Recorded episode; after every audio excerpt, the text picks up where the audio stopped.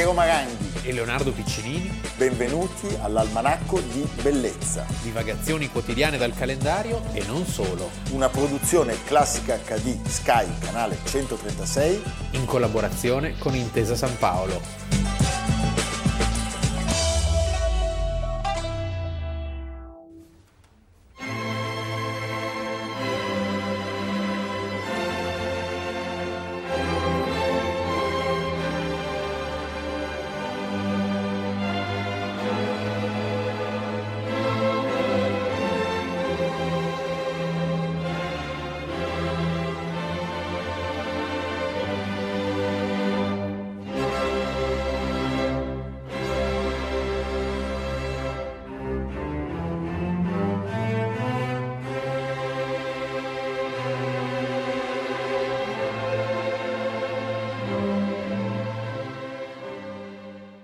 Almanacco di Bellezza, ventuno agosto, abbiamo iniziato con Piotr Ilich Tchaikovsky, la serenata per archi, opera quarantotto, perché andiamo in Russia e parliamo in qualche modo dell'epilogo delle vicende che abbiamo già narrato ieri, sì, con la Primavera di Praga. In qualche modo lui è, è un altro che sorride. Sì, sorride. Cioè lui è un personaggio anomalo nel blocco sovietico.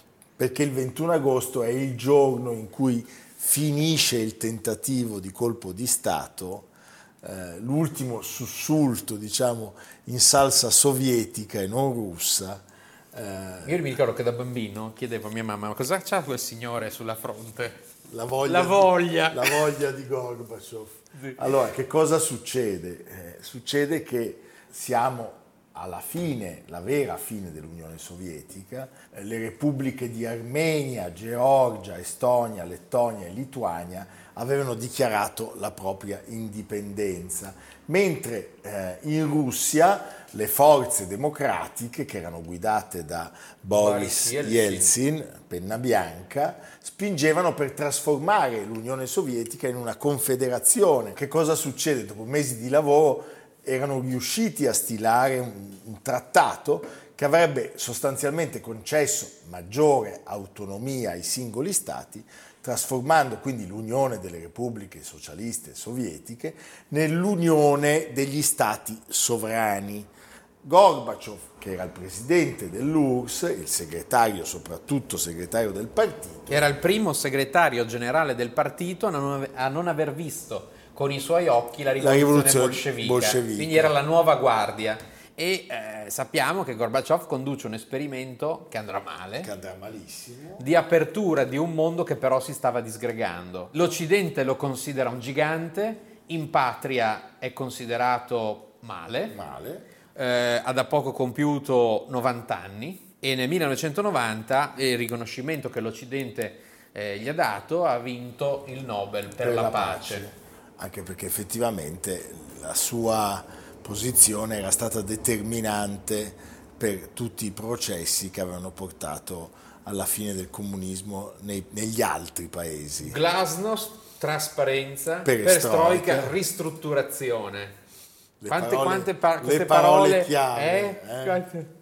Eh? Il venti agosto era stata fissata, nel novantuno appunto, la firma di questo, di questo trattato. Eh, Gorbaciov, eh, prima del gravoso impegno, eh, si era recato nella sua dacia in vacanza in Crimea. Tra l'altro, ecco, Manlio Graziano sul Corriere della Sera ricorda eh, cos'era l'U R S S di quegli anni. Nel millenovecentonovantuno l'U R S S era afflitta da un'endemica scarsità di cibo, pazzesco, medicine e altri beni di consumo. Le fabbriche non avevano di che pagare i salari, le scorte di carburante erano la metà di quel che serviva per passare l'inverno e l'inflazione superava il trecento per cento. Era tutto fuori controllo, tutto fuori controllo. Ne approfittano i quadri del partito. Del partito che il diciannove agosto, poiché sono timorosissimi delle incombenti novità, decidono di dare inizio a un vero e proprio colpo di Stato. Ci sono dei nomi e cognomi, ci sono dei protagonisti, sì, di questa il vicenda. Primo il ministro Valentin Pavlov, Pavlov, il vicepresidente Gennady Yanaev, il capo del K G B Vladimir Kryuchkov, poi c'è Pugo, il ministro degli interni Boris Pugo e il ministro della difesa Dmitry Yazov. Dmitry Yazov, ricordiamolo, morto l'anno scorso, era l'ultimo maresciallo dell'U R S S. L'ultimo maresciallo dell'U R S S. Quindi è il sistema che si ribella a Gorbaciov. Però forse, ecco, questo, insomma, siccome anche la Russia era entrata in una, in una eh, così atmosfera di comunicazione, di simpatia, di empatia, questi erano proprio cattivi, brutti e sì, cattivi. Sì, erano brutti e, e soprattutto cattivi. Erano proprio brutti. E non poteva più funzionare la, la repressione appunto della primavera di Praga. O... Certo, tra l'altro accusando sostanzialmente i golpisti di essere dei fascisti. Sì. Quindi c'è proprio un'iperbole Yeltsin poi politica. Lo, lo, lo rinfaccerà a Gorbaciov perché diciamo cioè, viene salvato ma è la, è la sua fine e gli dirà erano tutti uomini tuoi. Tuoi. Perché, perché erano i, le persone più vicine. Yanaev, a sì. cui lui aveva dato la supplenza, è quello che prende possesso della televisione e della radio. Eh, viene dato questo annuncio del colpo di Stato. Cosa succede? Arrivano i carri armati che invadono le strade. Gorbaciov viene arrestato, dolcemente arrestato sì. nella sua dacia in Crimea, e il presidente della Repubblica Russa, Yeltsin, che era stato eletto pochi mesi prima a suffragio popolare, prende in mano la situazione, chiama i cittadini alla disobbedienza civile e allo sciopero generale e eh, presidiando la Casa Bianca di Mosca, cioè l'edificio del Parlamento russo, la Duma, la Duma sale in piedi sul carro armato, molti soldati, questa è la chiave vera, molti militari prendono subito posizione a suo favore, quindi si capisce quasi subito. Sì, diciamo che trenta anni per casi come questo sono pochissimi sì. ed è un golpe ancora poco chiaro. Sì. La eco eh, data dalle televisioni internazionali alla presa di posizione di Yeltsin rafforzò enormemente la sua posizione, cioè gli diede una, una forza straordinaria. E quindi il golpe viene il golpe sventato. viene sventato e con il fallito golpe cade il sistema per sempre. Sì. E Gorbaciov lì non capisce.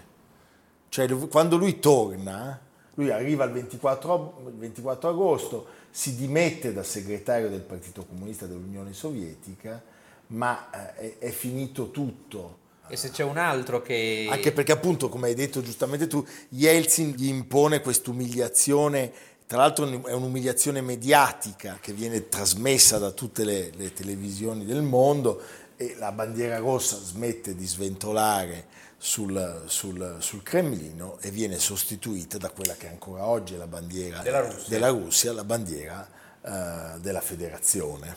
E se c'è un altro che viene visto male oggi in Russia... è proprio Yeltsin. Eh, penso sì. Che Yeltsin proprio lo viene considerato come quello che ha svenduto la Russia agli americani, mentre è adorato il satrapo attualmente al potere.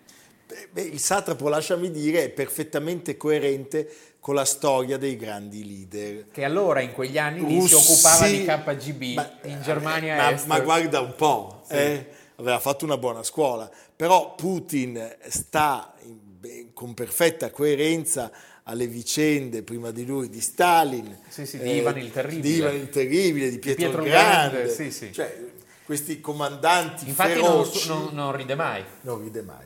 Senti, un, un passaggio, se si parla di politica, non possiamo non congedarci dal pubblico dicendo che il ventisei dicembre l'Unione Sovietica di quell'anno di fatto smette definitivamente, formalmente di esistere. Noi pensiamo sia giusto congedarci con il Boris, opera sublime, opera anche molto politica. Anche in onore a Boris Yeltsin. Anche, bah, forse questo no. No. Secondo me Mussorgsky non avrebbe, avrebbe cambiato nome. Ah, okay. eh. Mikhail Godunov. Okay. Va bene, a fra poco.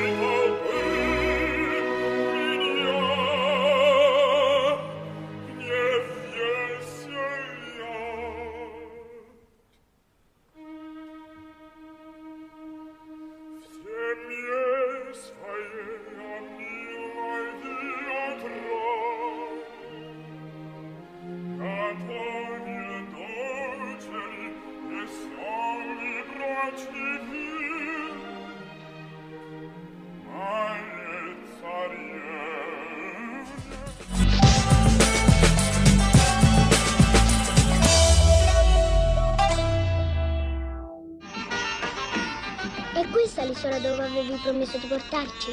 Sì, buon progetto. È molto bella, potremmo starci per sempre. Sì, perché non ci lasci vivere qui con te? Dovrete tornare nel vostro regno. Anche se ora siete dei bambini, voi siete due principi. La mia sorellina ha paura. Io vi ho liberati da Brooke. Dalla paura dovete liberarvi da soli. Ma tu verrai se ti manderemo a chiamare. Se quell'uomo cattivo ritorna. Nessuno vi farà più del male ora. Non temete. Ma tu dici il tuo nome. Il mio nome? Sì. Sandokan. Beh, allora, avete visto, Kabir Bedi... C'era la perla di Labuan? Eh no, certo, perché il cast di questa serie... Allora, vogliamo ricordarlo? Sì. Eh? Andrea Giordana è l'insopportabile ufficiale, eh, figlio di Claudio Gora. È vero. Adolfo Celi, sublime, cattivo, Lord Brooke. Yanez de Gomera è lo Philippe splendido Leroy. Philippe Leroy. Portoghese. Carola André... è la perla di Labuan, Marianna sì. E Kabir Bedi. Piero non se ne perdeva una puntata. No, sai che ha dei tempi lunghissimi, lunghissimi. Come ahimè... È vero, finiva sempre tardi. Allora, noi parliamo oggi dell'autore, cioè di Salgari, Emilio Salgari, nato oggi nel milleottocentosessantadue. Ahimè, i tempi lunghissimi dello sceneggiato televisivo, che allora ebbe un successo pazzesco, corrispondono ai tempi lunghissimi del testo. Quanto, l'abbiamo detto, è meraviglioso, eh, scorrevole, geniale il testo di Collodi, per esempio, sì. Quanto veramente leggere Salgari è un po' una mazzata. Ha preso a, no, a piccole dosi. Eh, ha preso a piccolissime dosi. Sì, non è Jules Verne, no, che poi lui pure no. Si ispirava a Jules Verne. Però parliamo di uno degli scrittori più prolifici, sì. Di sempre, talmente parliamo, prolifico che ci ha mollato, ci ha mollato certo, perché poi anche lui svalvola, sì. Cioè, ieri Dino Campana, oggi Salgari oggi Salgari Salgari era più integrato rispetto a Campana, no, e poi, però eh, era una macchina da guerra, una, macchina, una popolarità pazzesca, sì.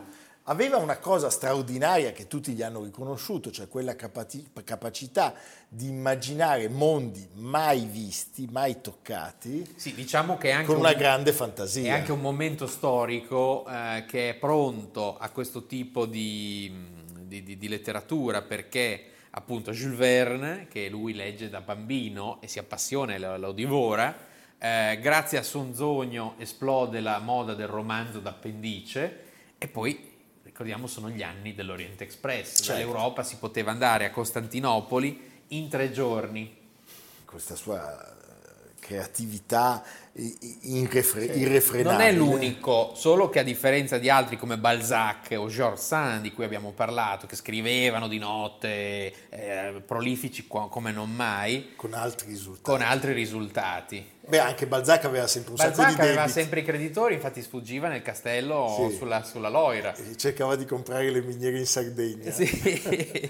Mentre il povero Salgari era attanagliato fin dagli esordi letterari da una valanga di debiti. Sì. Eh, questi guai finanziari eh, erano causati in parte dalla sua malsana abitudine di vivere al di sopra eh, delle possibilità capita. economiche. Capita. E poi eh, ci saranno queste spese mediche eh, che deve sostenere per la moglie, la moglie che viene ricoverata in manicomio e che di fatto portano al lastrico della famiglia. E questa cosa gli impone di firmare dei contratti capestro con diversi editori. Dove che... attingeva a tutta la sua immaginazione, sì. Tra la Malesia, le Tigri di Monpracen, il Corsaro Nero. Eh, lui non si spostò mai dall'Italia. Mai. È un po' un voyage autour sì, de ma sì, chambre, sì, sì, cioè lui sì. questo, questo esotismo. A me viene un po', un po' in, in mente, un po' in mente Paolo Conte. Sì. Che da Asti ti racconta delle milonghe, dei baobab. Sì, eh, cioè o, anche le, o anche più naif le tigri disegnate da Ligabue, da che Ligabue. Stava sull'argine del Po, certo, che le tigri, analfabeta. Ma non le ha proprio mai viste, sì. Fantastico. Eh, allora, lui era talmente oberato dai debiti e dai contratti capestro che talvolta era costretto a scrivere sotto pseudonimo, per eludere i conflitti che nascevano dai diversi impegni contrattuali che aveva sottoscritto. Poi c'è un elemento che secondo noi porta un po' alla sua fine, e cioè il trasferimento a Torino. A Torino. Perché a Torino... Ci po- si intristisce. Ci si intristisce e ogni tanto... No, t- città bellissima, però bellissima. Se sei da solo e un però... po' depresso... ti può venire qualche tentazione. È lì che lui trova nelle biblioteche le mappe e gli atlanti, sì, che sono necessarie, però diciamo trova anche i torinesi e la città di Torino di allora, poi di, pensavo, con il re eh? con il re che tristezza voi.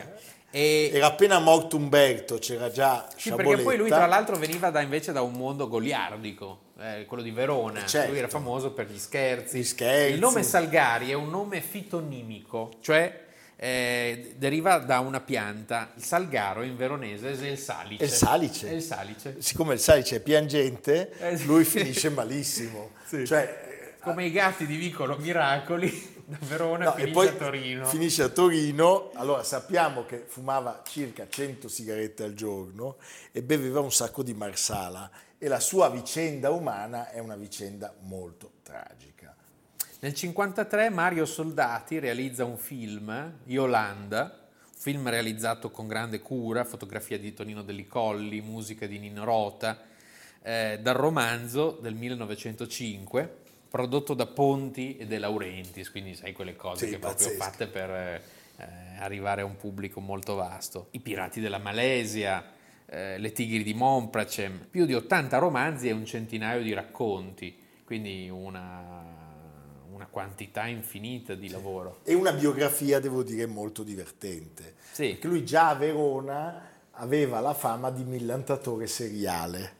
Cioè lui Beh, raccontava classico, delle storie, Verona, Verona. Era stato ufficiale di marina, non era vero. Tant'è che lui a un certo punto, proprio a Verona, sfida sull'Adige un collega che aveva messo in dubbio, sfida a duello, un collega che aveva messo in dubbio la sua partecipazione a delle, a delle vere imprese di avventure ed esplorazioni, e in realtà salta fuori che lui aveva abbandonato l'istituto nautico di Venezia eh, prematuramente, quindi non aveva mai brillato in realtà come cadetto, però aveva una grande immaginazione. Già Ian allora. Fleming, che era stato sempre dietro una scrivania, ma ci ha lasciato zero zero sette, eh? È vero. Senti, l'attività frenetica di scrittore, il manicomio, eh, il ricovero in manicomio della moglie, la situazione economica che ormai è... tre figli da accudire, sì. Finisce malissimo, perché lui si toglie la vita. Dove?